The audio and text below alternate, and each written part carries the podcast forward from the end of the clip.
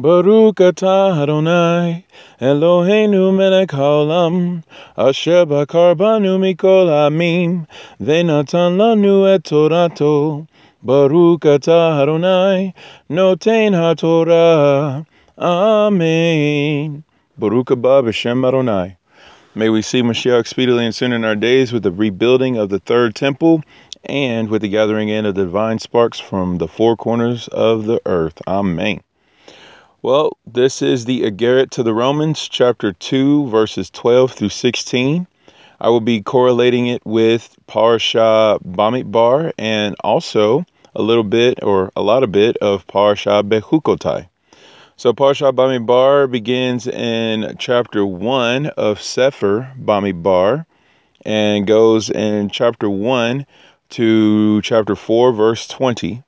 Bechukotai is in Sefer Vayikra, chapter 26, starting at verse 3, going all the way to the end of Vayikra. So, verse 12 in the Agarit to the Romans, chapter 2. For as many as have committed Averos and sinned lacking the Torah shall also perish lacking the Torah. And as many as have committed Averos which Averos is sin, under the Torah shall be condemned under the Torah. For it is not the Shomei Torah, the hearers of the law of Moshe Rabbeinu, who are Zadikim, who are accounted to be Yitzdakim Hashem, which is means justified.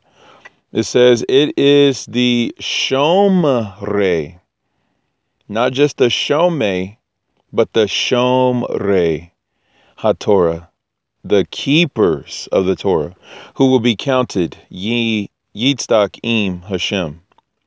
So if you want to be justified with Hashem, be a keeper of the Torah. All founded in your amuna that Hashem is the one true God. You must Shema and Shomer. Verse 14 For when non Jews who have not a Torah may do by nature what Torah requires, they not having a Torah are a gazettes, which is law, for themselves, in that they demonstrate that the Torah at work, the Torah written in their levavot, their matzpun, which is their conscience. Levavot is their hearts, their inclinations. Uh, mankind has two inclinations. We have an evil inclination and a good inclination. And these are our two guardian angels that are to keep us in the way in which we desire to go. And they, the two angels or the two inclinations, by the way, submit to whichever one we're desiring to go with. So, this is why it's important to understand that if we want to do good, we can do good. And if we don't want to do good, then Hashem helps us by all means do so. The choice is ours. This is why in Devarim chapter 30, Hashem says, I set before you life and death. Choose life. I.e., if I were you, I would choose life because if you want to, you can choose life or you can choose death. But if that's ever a struggle for you, choose life. Continuing on in verse 15, it says, let's start over in verse 15 because we kind of got swerved. So, in that they demonstrate the Torah at work, the Torah written in their levavot, their matzpun, their conscience, also bearing witness. So, not only in the inclinations, but also the conscience, it'll bear witness or or slika, also bearing witness while their thoughts bring accusation or even make defense among themselves. So, in other words, if you really break down the chunkiness of this particular verse, this pasuk, you have your inclinations, which are stocked in Torah. Then you have your conscience, which is steeped or stocked in Torah. In other words, there's Torah there. When we hear Torah, we know that there's an innate goodness to it, that there is something within us that naturally goes, you know what, that that that's right there, that's something. You know, I probably shouldn't kill anybody. you know, because that's totally a Torah thing. But anyway, and then not only that, so you have your inclinations, you have your conscience, and then you have your own thoughts that either bring the accusation that say, hey, you know, that's this is something you shouldn't be doing and you're you're putting yourself on a really bad road.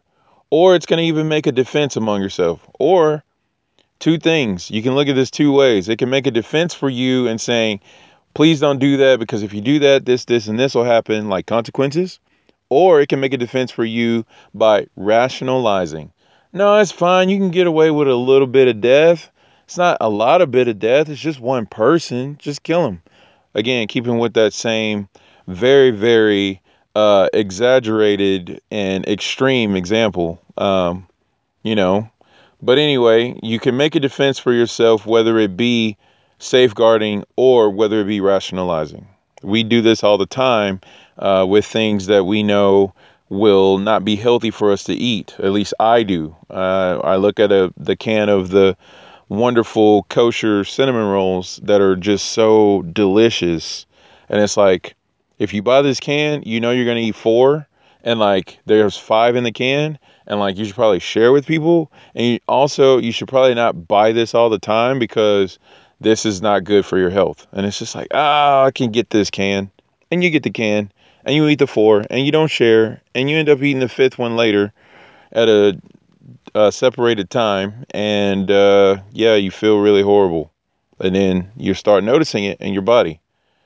So, you know, you went against your inclination, you went against your conscience, and you went against your thoughts. That's three witnesses right there. So, self contained witnesses we all have. Verse 16 In the Yom Hadin, the day of judgment, the Yom Hadin, also called the Day of the Lord, by the way, for the colloquial uh, English speakers.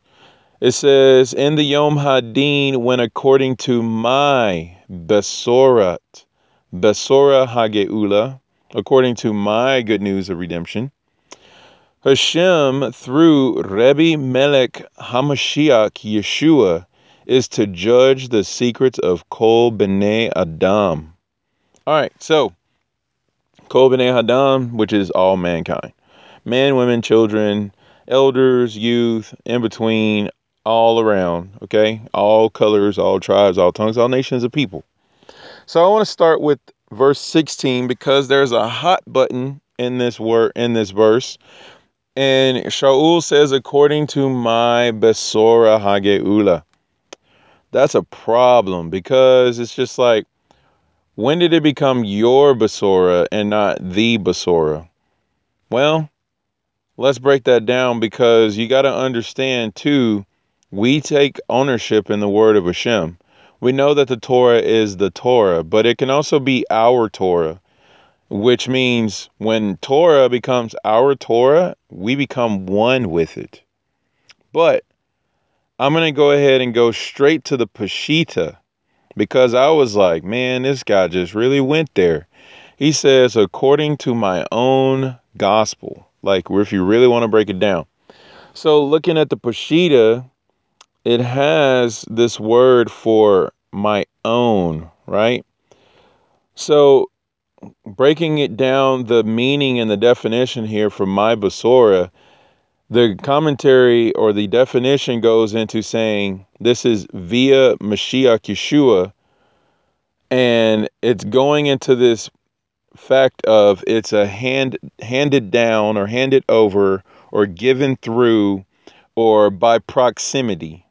In other words, Shaul has taken this ownership as the shliach of the Basora. So if you understand anything about being a shliach in the mind frame of a Jew, because Shaul, he says he's a Jew, just read chapter 11 of this same Agarit. Bezrat Hashem, we will get there one day.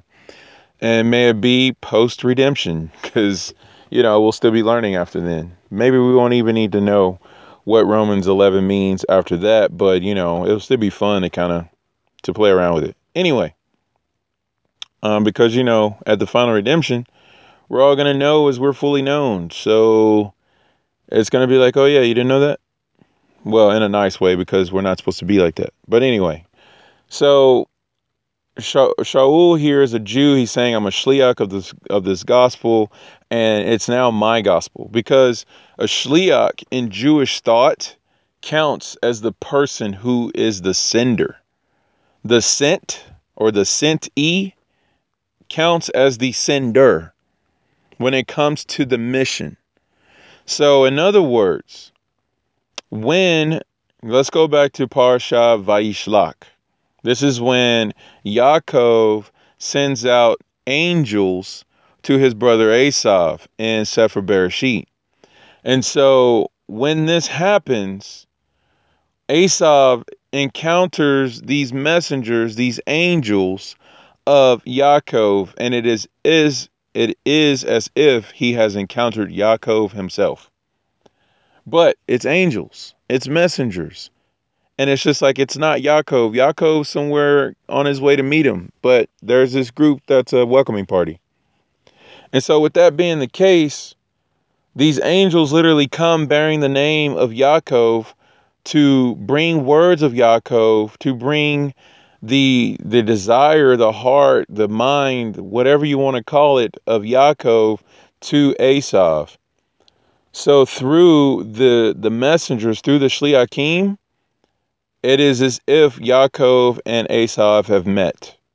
Now they really meet later, obviously, and there's some beautifulness that transpires between that time frame because what makes their encounter so peaceful is the battling that happened between the encounter, not only with the messengers encountering Esav, but the wrestling match that Yaakov has with Hashem himself. So, or with the angel of Hashem, which again, the angel of Hashem is a shliach, and it's accredited to the shliach as if it is Hashem, because Memtet is a shliach of Hashem. Also, you need to know, Yaakov says when he wrestles with this angel, he says, I've seen the face of, of God, Paniel. So there's all that. So, what am I really getting at? Well, I want to take us back to Mattityahu, chapter 28, verse 20, Yeshua says, teaching them to observe all that I have commanded you. And what did Yeshua command us? Because really, when you look at the links in the chain of what are the teachings of the Talmidim of Mashiach, what are the teachings of their Talmidim, what are the teachings of Shaul, what are the teachings of Barnabas, what are the teachings of Silas, what are the teachings of Timothy? and so on and so forth. They're everything that Yeshua has commanded. And what did Yeshua command?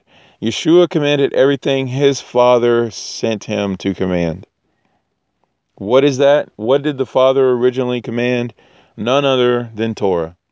Torah has never changed, and there's that, you know? So it's just kind of like we're going to get into some understanding that the Torah had to rearrange itself, but when you rearrange something in Hebrew, the word is still there.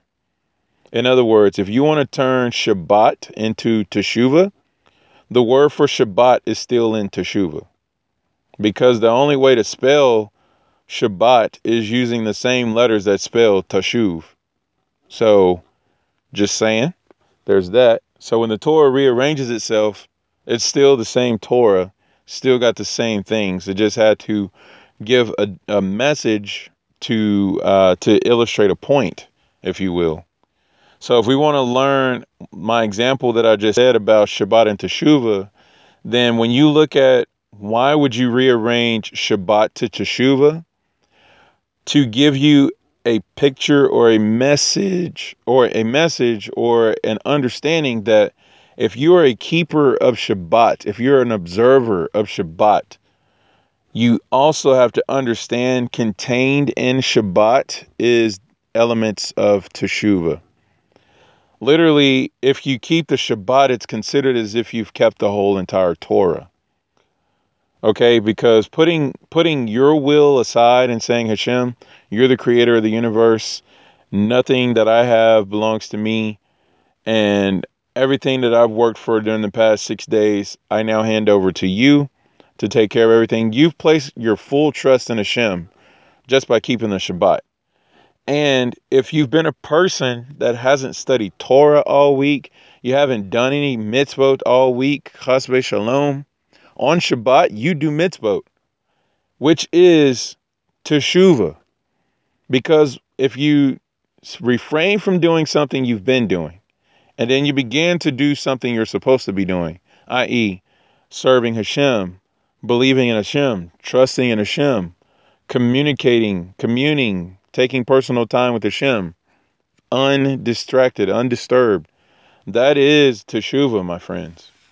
So, Shaul being a shliach of the Basora, he's taken on what Yeshua said. He's taken on teaching to observe all that Mashiach has commanded. The end of Mattityahu 28:20 says, "And remember, I am with you always, even to the end of the age, even unto the end of the world, even unto the end of time." However you want to phrase that, because it's all the same. Okay? So I know it's really crazy to think about time and age and world. Okay? Like to the end of the world in its current format, Mashiach is with us. Because the world will be changing at the end of this time period. So you can say end of the world or the end of time. And realize the end of the world is not the doom and gloom that we grow up with in church about hell, fire, and brimstone and all sorts of traumatic events. I mean, there will be there will be levels of destruction for sure.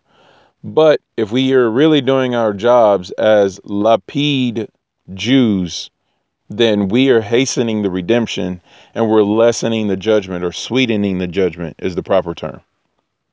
Which when you sweeten the judgment, you turn something that's majorly horrible into something less than majorly horrible. Okay? So anyway, um, we can see this if we just look through Yirmiyahu in the commentary and look at the time frame that Yirmiyahu was prophesying to Israel to mend their ways, to make tikkun, to make teshuvah, to return to Hashem, to stop placing their trust in idols, to stop placing their trust in foreign relations. Babylon is coming at you, is what Yirmiyahu was saying, and the people were like, "That's okay, we got Egypt." Egypt was like, "Uh, no, you don't." And they're like, well, what about this other country? And the other country is like, well, we're a little busy right now. And side note, uh, your God says you shouldn't be making these uh, foreign diplomacies, diplomatic uh, ties anyway. Like, you're supposed to be serving him. So why are you looking at us? You're probably doing something wrong. You should probably check on that. And because they put it off and they put it off and they put it off, Babylon came at them, destroyed the temple, shackled us in chains. And again, just last week on the Haftarah podcast, Hasis Baz brought down the prophecy that Yirmiyahu gave that he put the wooden yoke on, saying, Yisrael, you can either go into exile because it's now too late to make teshuva, which, by the way, they tried to make teshuva after this prophecy.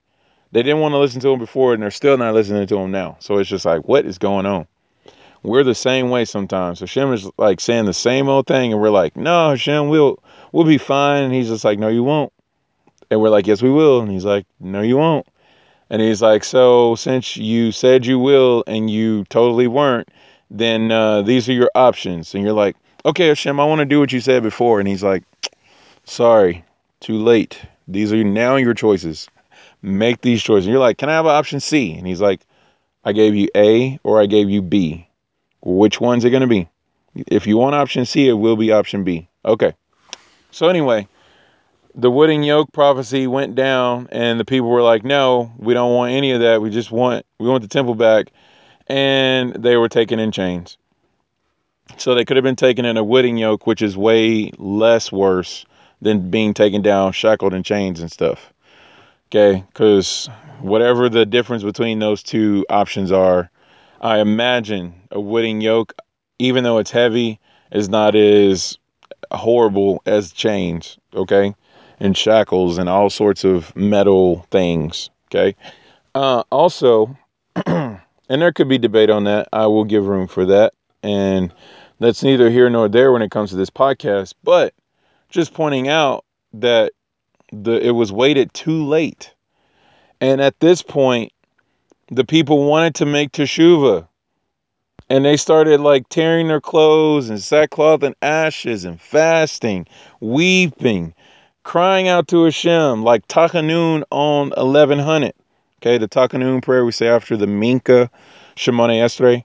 Like really pouring our heart out to Hashem, you know, leaning down on our arm, you know, bowing our heads before Hashem. And Yirmiyahu's like, hey, y'all, it's too late for this. If you would have only done this when I was prophesying to you before.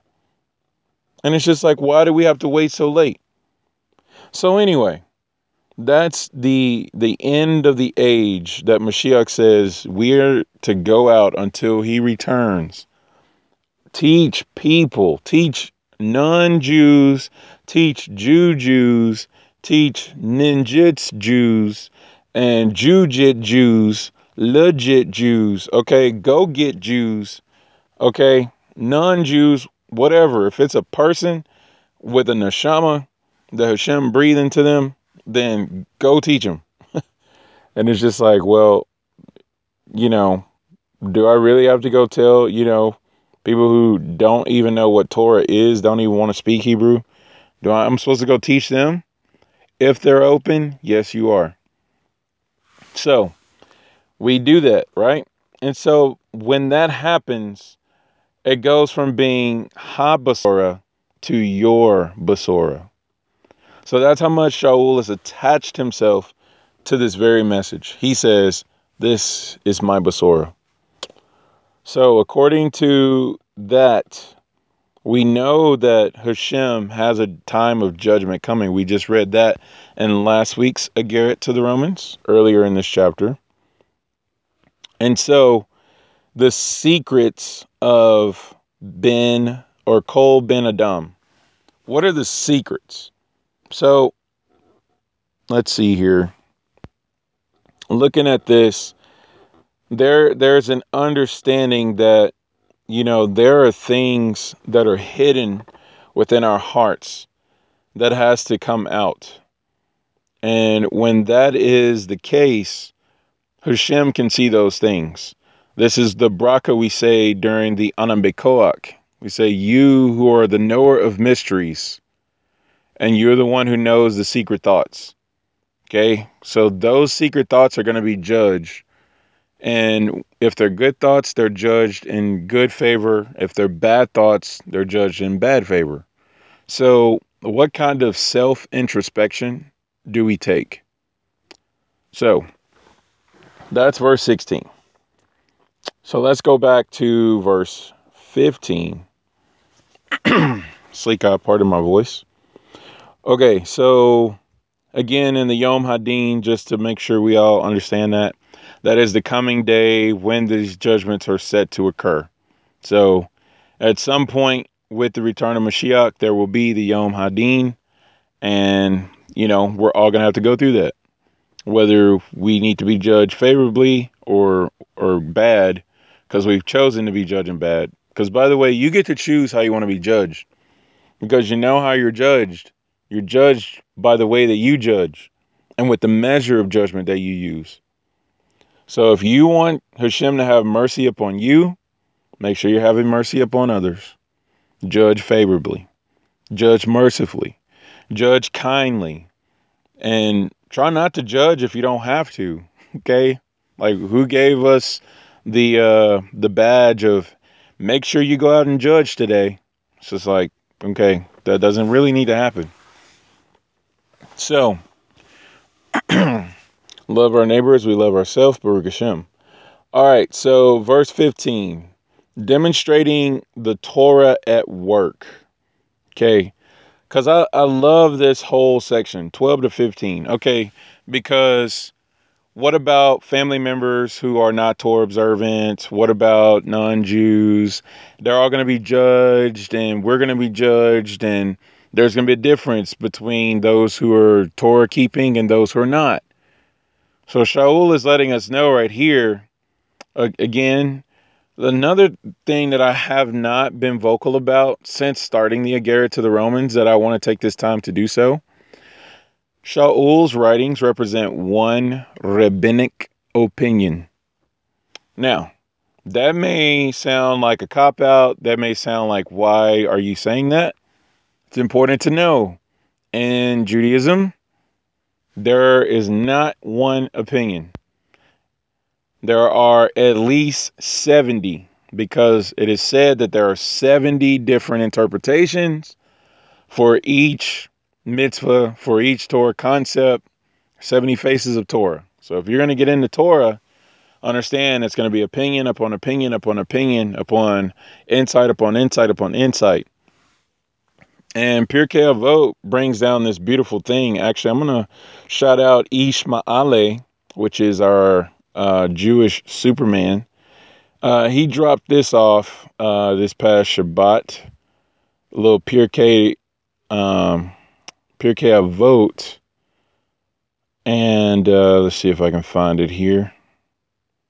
Yeah, Baruch Hashem. Okay. So check this out. so this is in chapter 5, and it says, Delve and delve into it, for everything is in it. Even after you understand a Torah concept, delve into it once again, and you will understand even more, or you will understand it in an even more profound way. For everything is in it. The Torah contains myriad interpretations. That's from the Midrash Shmuel. And then it says, in addition, delve into its revealed portion and delve into its esoteric portion. That's from the Lev Avot. Let's get a little bit more here. Everything is in it. The Torah is the blueprint for all creation. Understanding the depths of the Torah, therefore, leads to comprehension of all of creation. The Torah, therefore, leads to comprehension of all of creation. Okay, all the craziness that's going on in the world. By the way, that's from the Maharal. If we need to know why the world is so crazy, we should probably delve into the Torah and see what are the ramifications of a crazy, chaotic world. Because if you're studying Parsha Bechukotai, you understand that Hashem says there's going to be peace everywhere, all in your land. No sword, no crazy animal tax, none of that. Your your enemies are not going to come and attack you. Everything's going to be good. You know, why? Because you keep my Torah, you go in my ways. And therefore, if we don't go in his ways, that ensues, that brings on chaos.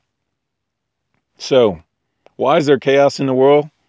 Probably because we're not diving into the blueprint of creation and putting everything in its right and proper place. Putting our food in its right and proper place, putting our human relations in its right and proper place, putting our human and nature relations in their right and proper place. Okay? What what is going on in our own mind and hearts? What are we doing with our lives? Okay? If we change those things for the way that it should be, i.e., going by the blueprint of creation, we will change creation. And change begins with us. Change begins in our own body. Change begins in our own heart and our own mind. Change begins in our own home. So if we want to change the world, change your home. Change your own self. And that's how you do it. If you don't believe me, listen to Chafetz Chaim. He turned the world on its head with Shmiras Halashon, with the the guarding of the tongue, the guarding of the language, you know. So one more thing out of here. Uh, it says additionally, everything, meaning all of Torah, is in it. In every aspect of Torah, every detail of Torah is a microcosm of the entire Torah. That's from the Rebbe in Biurim. So, I don't know why my voice is all cracking up over here, but Hashem, Refuah Shalema, Amen, Amen, Amen. So, um, when it comes to understanding who's in Torah, who's not in Torah. It's the blueprint of creation. So we're all in it. It's just who is embracing it and who's not. So if you don't know that you should be embracing Torah, then you should know that you should. And if you do know that you're embracing Torah, then know that's how you will, that's your framework, okay, that you'll be uh, under condemnation or not with, okay? So, our family members who are not Torah observant, if they commit Torah breaking outside of Torah, they're judged at that level. They're judged at that measure, okay? So it's hard to really use the the Torah judgment against someone who doesn't know about the Torah. This would be the picture of a parent who never told his child what was wrong and then they beat them or took disciplinary action. I say beat them first because that's how I was raised. I was raised in a house where the the rod was definitely not spared. And it was just kind of like, can we spare the rod for just a moment? No, we cannot. Okay. Um yeah, I don't know why I keep doing this bad stuff because I know there will be a rod involved. And it's like I wasn't really uh, thinking about the rod at the moment, and now I I will be forced to think about it. But anyway, so when when the disciplinary action takes place, the discipline has to match the level of information. If a child does not know to put their hand on a hot stove, and they put their hand on a hot stove, they're introduced to the hot stove. But there can be no one that comes up against the child and goes, "Don't you put your hand on that stove, boy? I told you." I da da da da da. You know, and all this kind of stuff. But if you've went through the ramifications of what it means to put your hand on a hot stove, don't put your hand on a hot stove. Now, when the hot stove is approached and someone try and the child tries to put their hand on it, now you can smack the hand, grab the child would be preferable and talk to them. Hey, what's going on? Why are you doing this? You know, obviously you can only have conversation on a certain level, a certain level. But if the child is being very rebellious, like I'm touching the hot stove, I don't care what you say, that's when you stop sparing the rod. But anyway, that's just a small picture of what that's like. So that's verse 12. So working my way back to verse 15 because again, we're talking about the fact that there are non-Jews who are doing elements of Torah. And we have to know that since the Torah is the blueprint of creation, we're created with Torah. Again, Zohar Parsha Shemini brings that down, that man was created by the Torah. This is why Bereshit 126 is what it is. Hashem said, let us make man in our image. Who is the us before creation? In the beginning was the Word, the Word was God, the Word was with God. Okay, before creation, we're talking about. And Mishle chapter 8 talks about I was with him daily, I was his delight, I was his nursling. I was set up from before the foundations, before there were any waters in the depths. Okay, like all of that stuff. It was Hashem and his Torah. Or as in Yochanan 17, it was Hashem and his Mashiach, okay, which is Yeshua. So Yeshua is the Torah. This is why we have to understand the Torah became flesh. The Torah became a human being. The Torah was already written on flesh, i.e., the, the scroll. So, what's more to make it actually walk around? And I will shout out my uh, fellow Avenger, Akav, who went on a card throwing spree because he's our Shomer version of Gambit. Uh, he did an excellent uh, post on this. I'm just going to shout him out. he was bringing in uh, different sources from the uh, from the Kabbalah on Parsha Bechukotai, by the way. And so he brings down, obviously, Yochanan chapter 1. Skipping through here, uh, going straight to verse 14, he says, The Torah became a human being and lived with us. We saw his Shekinah, the Shekinah of the Father's only Son, full of grace and truth. Zohar 2, Volume 2, 60a. the Torah and God are entirely one. Mashiach Yeshua says, I and my Father are one. So there's that. Uh, continuing on, it says, by compressing his infinite wisdom into practical and relatable laws of the Torah, God allows us to understand him, so to speak, by applying our minds to his laws. That is the Tanya chapter 4, verse through 5. and then going on, it says, so the Torah is God's wisdom as he considers himself as he considers us and as he considers his world. It contains the wisdom with which he creates the world and manages it. As the Torah exists in the spiritual realms, it has more than one application. After all, the Torah is not just God's knowledge and wisdom, it is his will and inner desire. So, I mean, that's just so much right there, you know, when you really just think about it. So, Selah. Now, with that being the case, if you be just a person who hears the words of Torah, as in verse 13 of the Agera to Rome, chapter 2,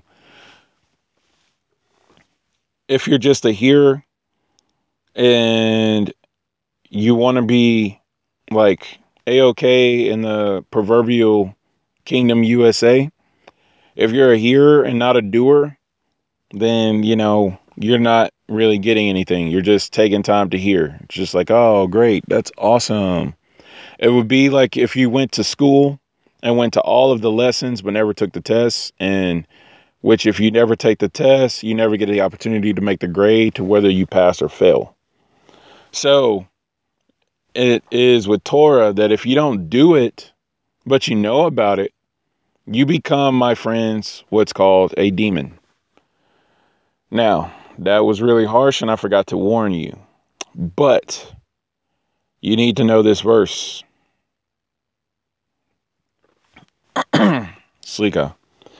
So there's a verse that uh, is written that says it's in uh, Yaakov chapter 2 verse 19 says you believe that there is one God that's good. Even the demons believe that and shudder. Verse 20 you foolish person do you want evidence that faith without deeds is useless? Verse 21 was not our father Abraham considered righteous for what he did when he offered his son Yitzhak on the altar and I'm going to end it right there. Anytime you go back to Abraham and you go back to Abraham and his sons, it's all people who were doers of the words that were uttered from Hashem. This is why today, if you will hear my voice, the word here, Shema. If you're going to be a Shema person, you're going to be a person who obeys what the voice says. You're going to act out and flesh out what the voice has proclaimed. So, just want to point that out that you want to be a person who is shomer over the Torah. Definition of shomer. It says, this is from the Targum, a guard or a preserve. Okay, you're going to be a guard. It's going to you're going to be kept. You're going to designate. Also, to be on your guard, to be observant. Okay, this is why observant observant Judaism centered in Messiah Yeshua. That's what Lapid is. Uh, and then it says to be on your guard. Um, just making sure we get all the yep connected. Okay, so if you want to do that, connect it with a positive order. It is a positive command. That's one of the phrases. And when you look at the word for shomer, the first use is Bereshit 215. and it is used in the phrase Eden le avda ul shamra. So basically, Aiden, so Eden, to dress and to keep it, to cultivate it, to guard it. Okay, so God placed man in the garden of Eden, the garden that is of Eden, to do avoda and shomer. Okay, so avoda is a service, it's a cultivation. And then you got your shomer, which is you're keeping it and you're guarding it. So I love how Pirkei de Rebbe Eliezer brings down the garden was watered and everything. The plants grew on their own. Um, sure enough, Pincus and Parsha Behar brought down the fact that before we ate from the tree of the knowledge of good and evil, the angels attended our needs and served us all of our food and drink, and that we had no need to provide food for ourselves. So you got the garden growing on its own, you got all of our provisions being made. So, what in the world are we guarding and keeping? Well, Pirkei Rabbi Eliezer brings down this is the Torah. This is Torah study. now, again, if you're doing Torah study, you're going to study to do. Again, you don't just study Torah to just let it sit and be like, oh, I'm awesome. I learned so much Torah. Just like, so what did Torah say? Torah said you should probably do this. You should hear and do. Literally, Naseh Nishma. We will do, then we will hear. Okay, you you are to osay what you do in the Torah. Osay is the word for to do, to make, to act. Okay? So that's also one thing.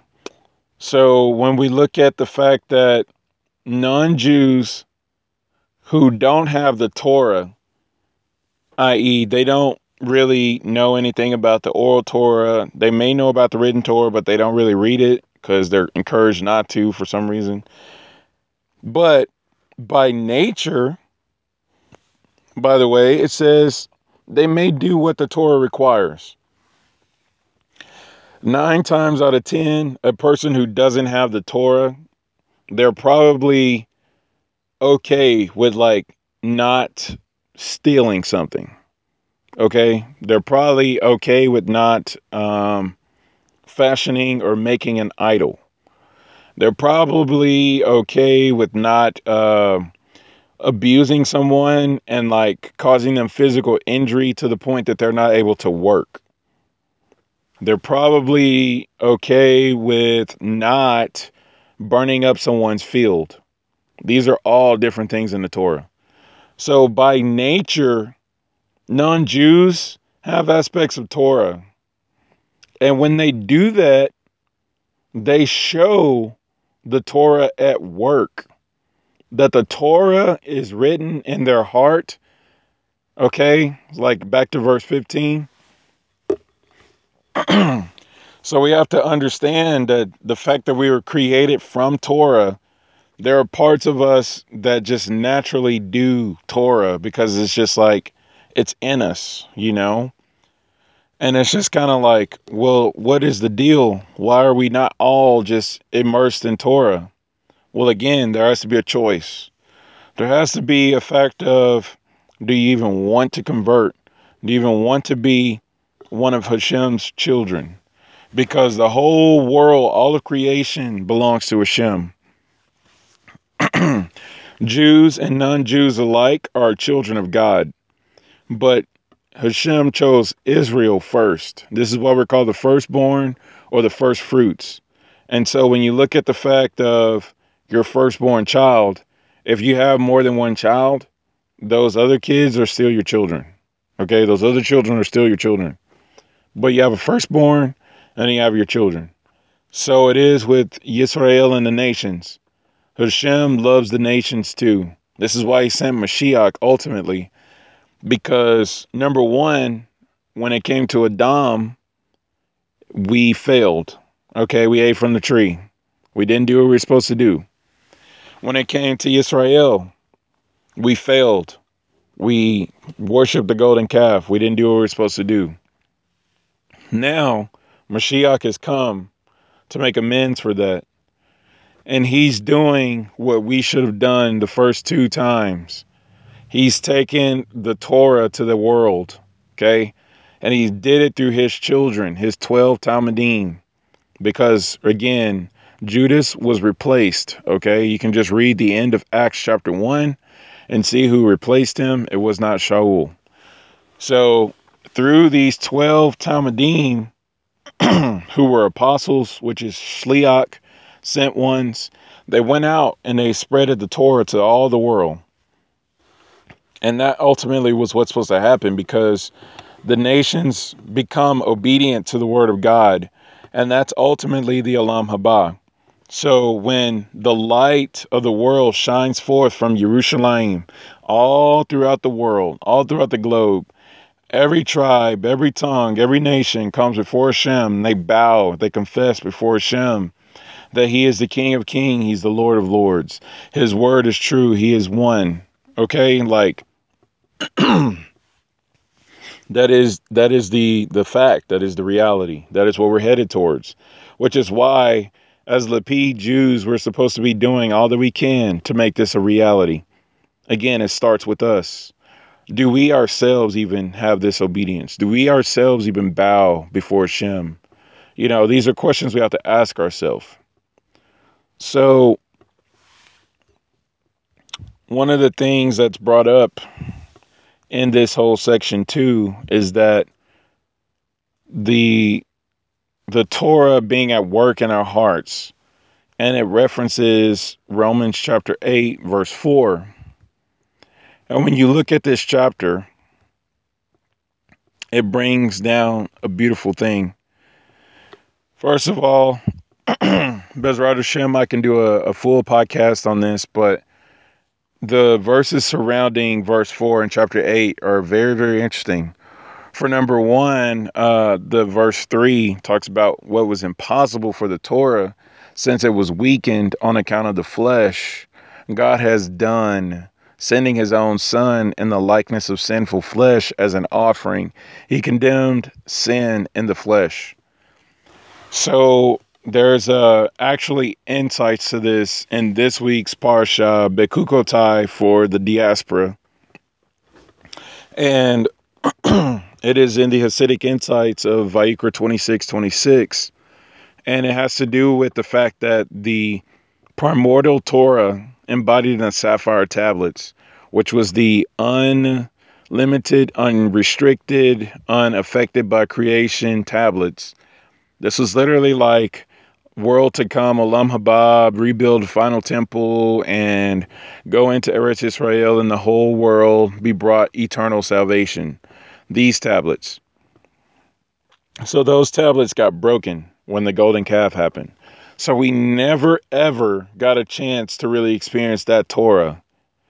And it goes into commentary about when that happened, the Torah fell.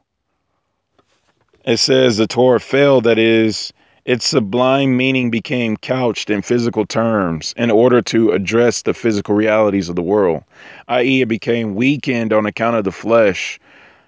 So God had to send his son because when Mashiach comes, if we're found to be in an unworthy or undeserving manner, this time when the Torah, which is flesh now, when it gets broken, that's totally fine. That's actually going to make it more alive. Because remember, remember, Mashiach is the life and the resurrection. So, how do you kill life and how do you kill resurrection? When you kill it, you just make it more life and you make it more resurrection. Because when Mashiach's body was put into the ground, he brought atonement for the whole land. Okay? Because when you bury the the body of Messiah, wherever he's buried, he brings a level of atonement to that area. Which is why the grave of a tzaddik is so sought after in Judaism to go to pray. You create a holy space with that body. The beautiful thing is that was three days for Mashiach. But on that third day, he's no longer in the grave. So now, where is he? He's in each of us who've embraced him. And we're going throughout the world and making sanctified spaces for Kedusha. And then we're also understanding that Mashiach elevated into the heavenlies. He was ascended and he's sitting at the right hand of the Father in power, and he will return to rest his kingship on the earth. But until then, it's who who are his who are his tabernacles, who are his talmidim, who are his people, who are his temple in the world, who is his spiritual temple of living stones that have been built up. That's us. So, anyway, uh, that's a little bit on that. That the the Torah through Mashiach Yeshua has been able to do what happened to uh, to do what the the broken and fallen Torah could not do. So just a little bit on that. That's from Parsha Bechukotai Hasidic Insights. Please check that out. It'll give you way, way much more understanding. But anyway, uh, the Agarit to Rome, verse 8, or chapter 8, verse 4. The requirement of Torah might be fulfilled in us who do not walk according to the flesh, but according to the Ruach. And when you look at the fact of what is the requirement of the Torah, it's that we don't succumb or fall to the desires of the flesh like the Torah did. Okay, we need to be like Mashiach Yeshua, who descended into the flesh, but ultimately he buried it and he resurrected it and caused it to ascend and elevate back to where it's supposed to be. Originally, when Hashem created us, he created us in the image of himself without sin, perfected, okay?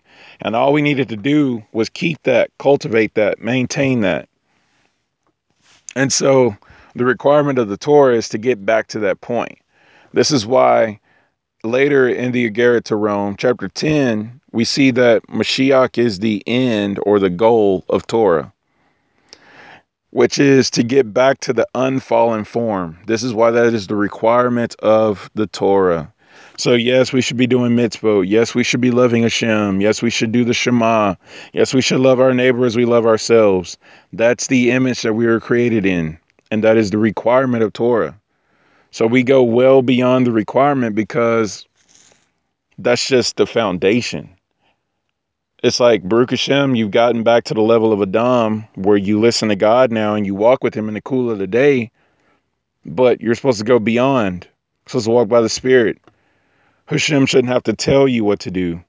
You do it already. You you and you want to do more. You know, like when you're a child, you learn the rules, but when you're an adult, you add to the rules. Okay, it's not just enough for you to know.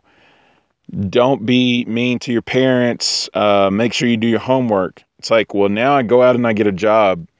I now build a family. I now, you know, start a business or a career. I now, you know, give my heart to Hashem on a greater and deeper levels. Because as a child, you do the the basic things you're being taught, but as an adult, you have to take those to the next level. That's what we have to do with Torah. We have to take Torah to the next level.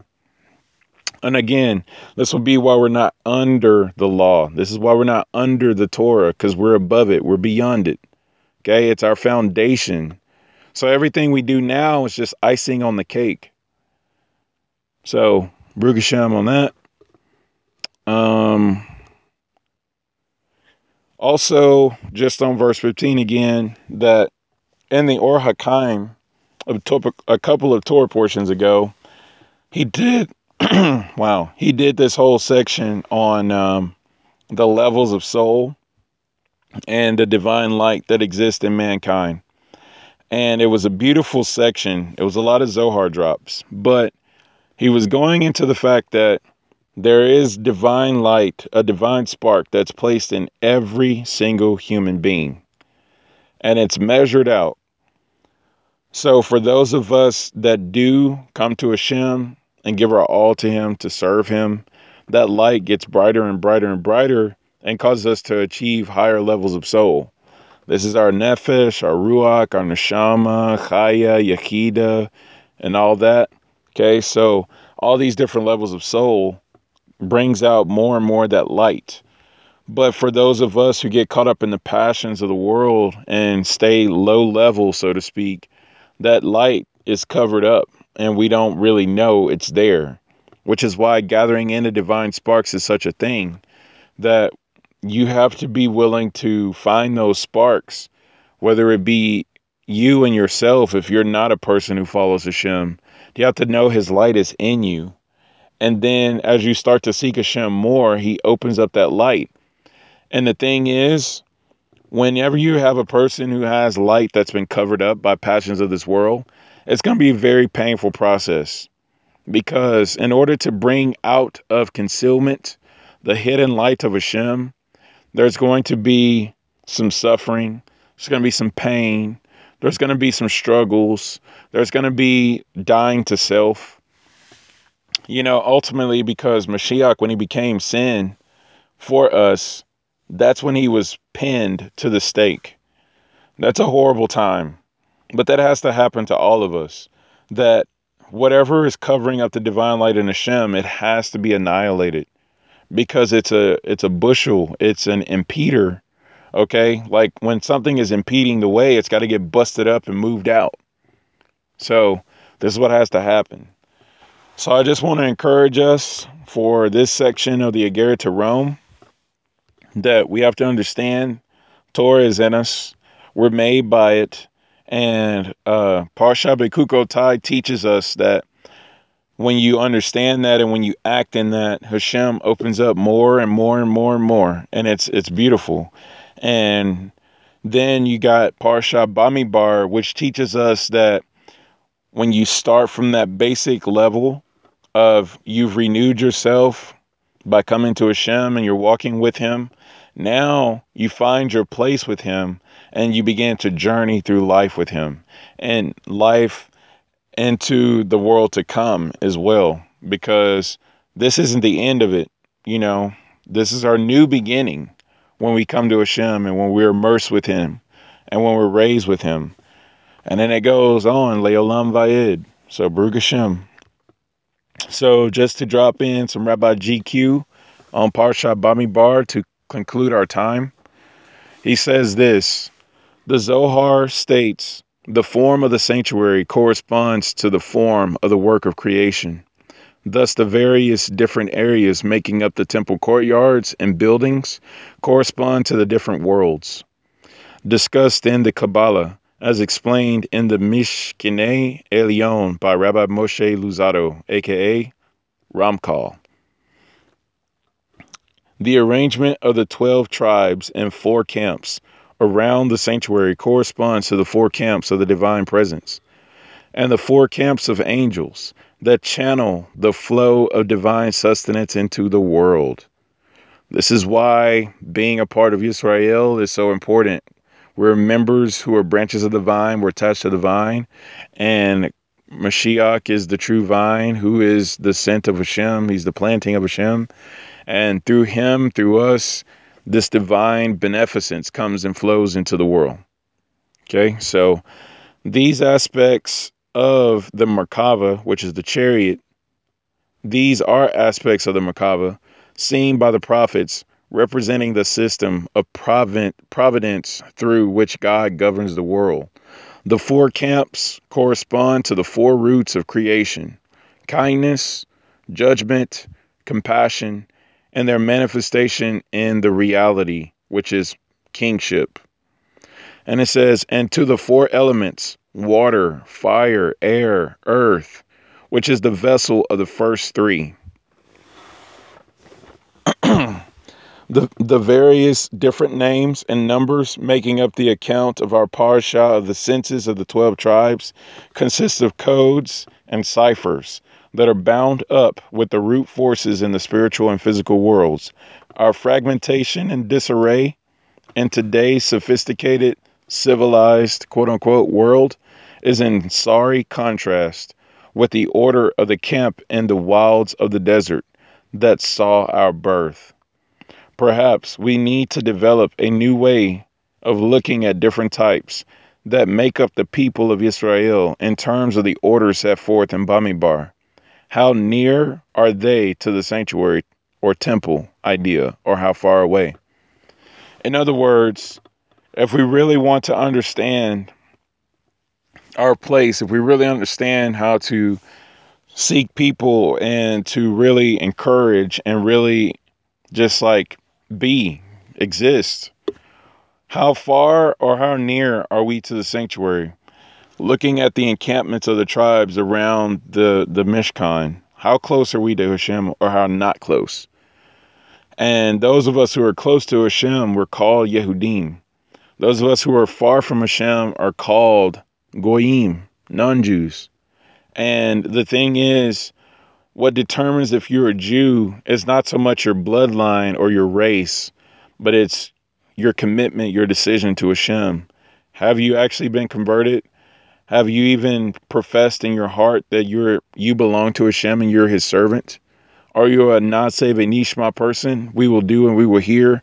Or are you a I don't care kind of person? So this is how we look at ourselves. This is how we should anyway.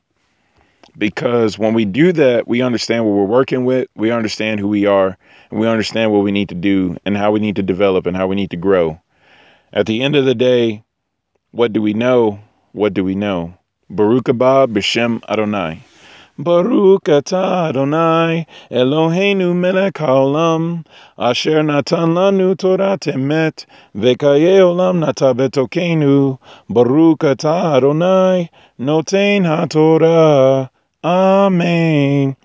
Amen. Again, I apologize for my voice, but Todah Rabbah for joining me on this podcast.